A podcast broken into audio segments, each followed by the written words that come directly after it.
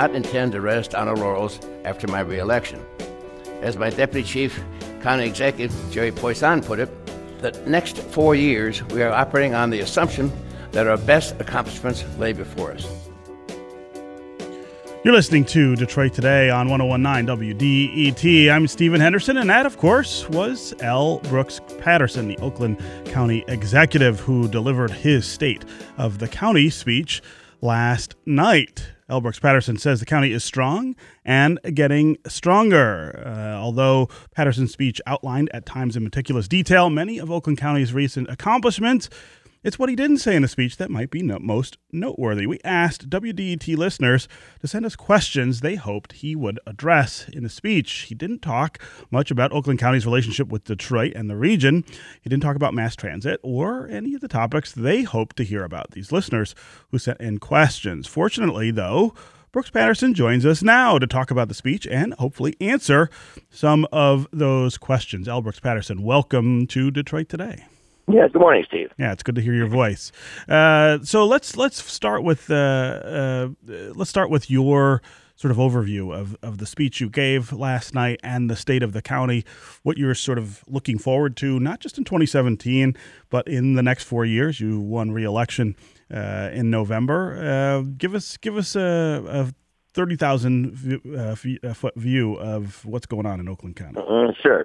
Um, the speech uh, was about 50 minutes, and I put in as much as I dared. Uh, and uh, I heard your intro. There were some things we didn't have time to uh, talk about, but certainly it was not uh, uh, complete oversight. We just had a matter of time to control. right. Um, the uh, next four years, are, are, we think, are growth years for the county. Uh, we're still not quite back from the uh, recession in 2009. Our property values are still less than they were back then, but they're coming back strong.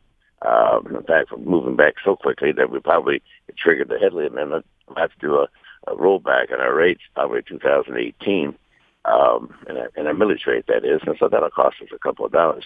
But the, the good news is we got just a lot of economic development. I spent a fair amount of time in the city of Pontiac. Everybody's looking at Detroit and all the things happening there, and that's good. Excuse me, Steve. Yeah, and uh, the um, uh, what's happening there is exciting. Mean, I'm I'm rooting for him. I really am because, frankly, the stronger Detroit is, the easier it is for me to recruit business into my county.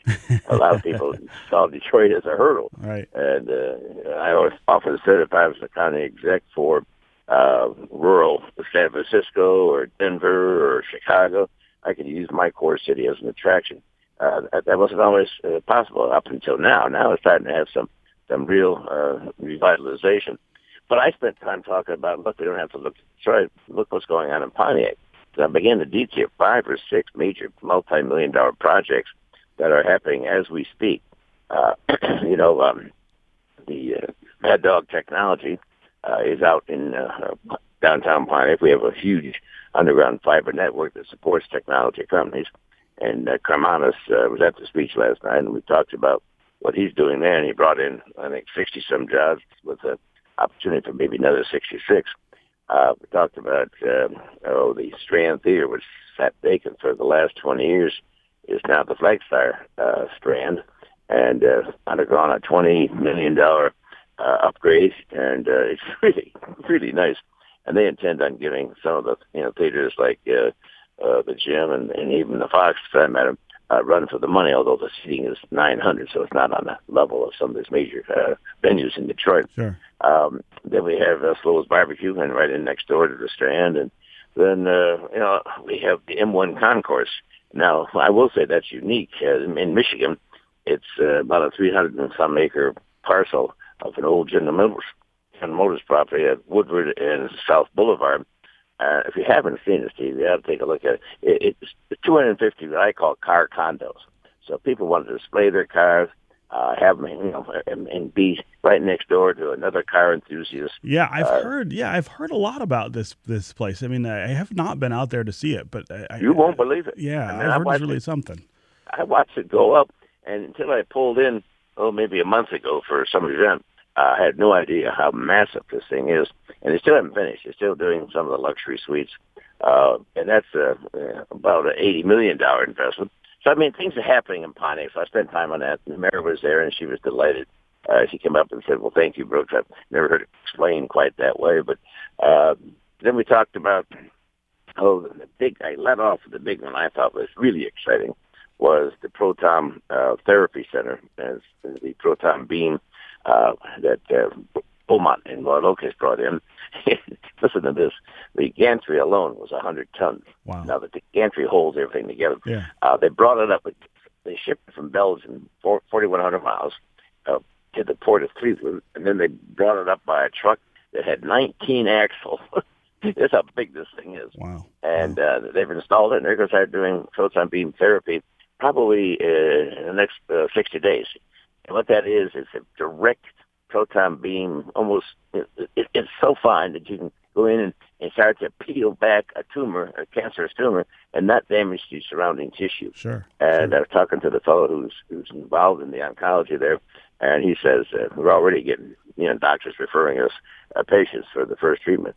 So it, it's a big hit. That was about a uh, forty million dollar deal, but uh, it's going to put, uh, I think, healthcare in Oakland County on the map. So it was all good news, and people left there last night feeling uh, very good about uh, where we are and where we're headed. Yeah. Uh, this is Detroit Today on 1019 WDET. I'm Stephen Henderson. Uh, as always, thanks for joining us. My guest is L. Brooks Patterson, County Executive of Oakland County. He delivered his State of the County speech last night. We're talking about the speech, talking about Oakland County, what's ahead for it in 2017 and the next four years as uh, Brooks Patterson serves out what he says will be his final term as County Executive. Uh, you got questions for Brooks? Give us a call. 313 577 1019 is the number. That's 313 577 1019. You can also go to the WDET Facebook page and put your questions there, or uh, go to Twitter and hashtag Detroit Today. Work your questions into the conversation here. Uh, Brooks, we did get some questions from folks uh, uh yesterday about uh, about Oakland County, about subjects that they thought you would talk about. One of them is from uh, Megan Owens, who wants to know. Um, uh, about transit. Uh, yeah, what, I know uh, Megan, and she is. Yeah, the yeah, TRU she works with TRU. Sure, and um, I, I, she has a specific question. I think it's a good one. What is it that you want to see from a regional transit millage? And you and I have had this conversation before. You're in favor of uh, the RTA. You didn't like the the plan that they put together or the the structure of the the, the well, the taxes. first time we balked at it was uh, the the transportation plan actually ended at M59. Right. I got 450,000 residents north of that that were going to be paying taxes uh, and not get any service at all. And uh, of course, I was going to balk at that. I think the amount of money they were going to pay over the 20-year life of the bond was something like 700 million, and uh, that's just completely unfair. I thought.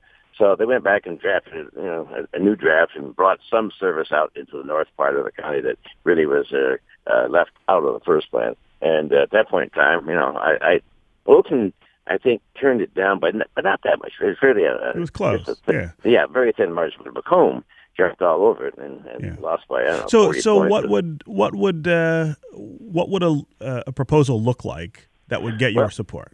Yeah, it it would uh, have to be a regional plan that uh, treated everybody. If, if we're going to be taxed, we want some service, and I don't think that's an unfair request. And uh, we're willing to pay our share. We always have. Uh, personally, I have led the fight for the smart millage three times. Uh, came out for it way back when, and then for the renewal and for the renewal. Uh, so I'm clearly not opposed to uh, a regional transit program, but um, the, the service has to be fairly implemented across uh, uh, the tri-county. Um, and I, and I'm not a big fan of light rail, and for one reason, it's, it's just a rigid point A to point B. You can't deviate. So I really favor uh, you know, a uh, flexible uh, bus uh, transit plan that can move in and out of neighborhoods, in and out of business districts. And right now, uh, see, we have as much traffic east-west as Sure. we do north-south. North-south, so yeah. that's that's all changed over the last I know, 20 years, 25 years. So we have to adopt plans that are flexible enough to pick up on those subtle changes. So so if they were to come back, say in two years, with a better plan from your perspective, uh, you're open then to to Yes. to, to Yes, the conversation. Yeah, Okay. Uh, uh, Gary from uh, oh, I, I, he doesn't say where he's from actually. Uh, he has an interesting question about Oakland University. He says it ranks dead last among the 15 state colleges and universities in appropriation funding per student. Something I didn't I didn't know. Uh, what, what effect does that have on Oakland County? Is there anything that, that you can do uh, to change that?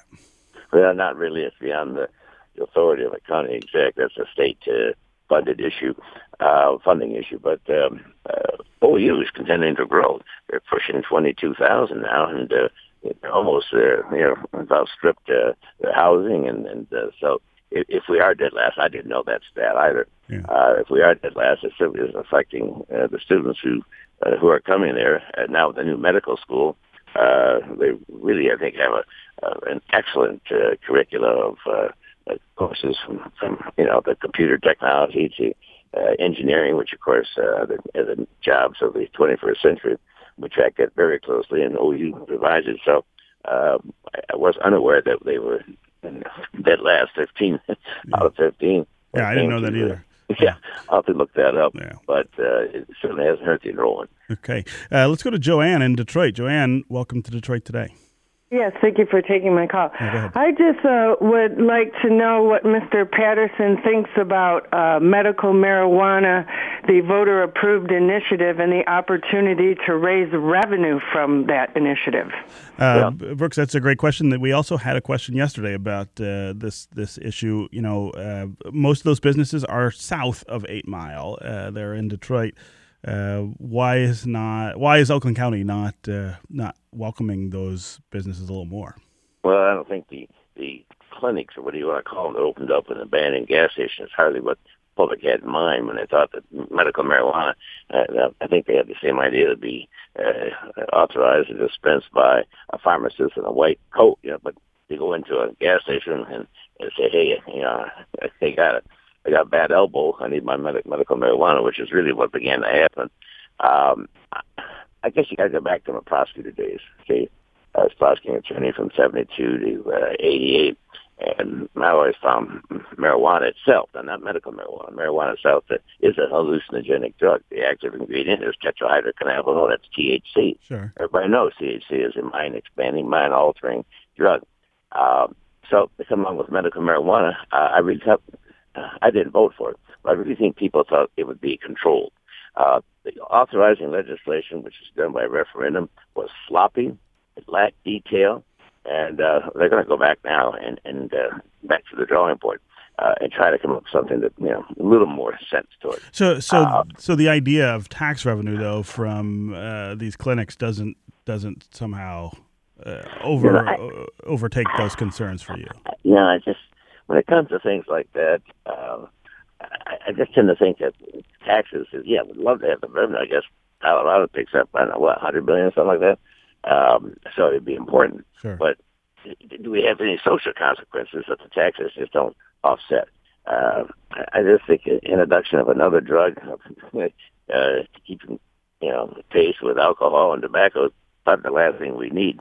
Uh, but it goes back to, to my days as prosecutor um, if and I I was told you know that uh, I've got uh, some issues with uh, my um, uh, cholesterol, I think it was, and uh, the, the um, medical marijuana, you know, could in fact be useful. So uh, I'm not ruling it out as a valid argument, but I just think we ought to have a better reason than revenue. Otherwise, we can legalize prostitution. Might yeah. be revenue there. We can legalize heroin. Might that's, a little, that's a little different, but revenue is well, I know, where you're going. revenue ought not be uh, the guiding principle. Yeah. Okay, uh, Brooks uh, Patterson. I know you have uh, you have to run, uh, but I want to thank you very much for joining us here on Detroit Today. Hey, my, my pleasure, Steve. Absolutely. We'll have you back soon.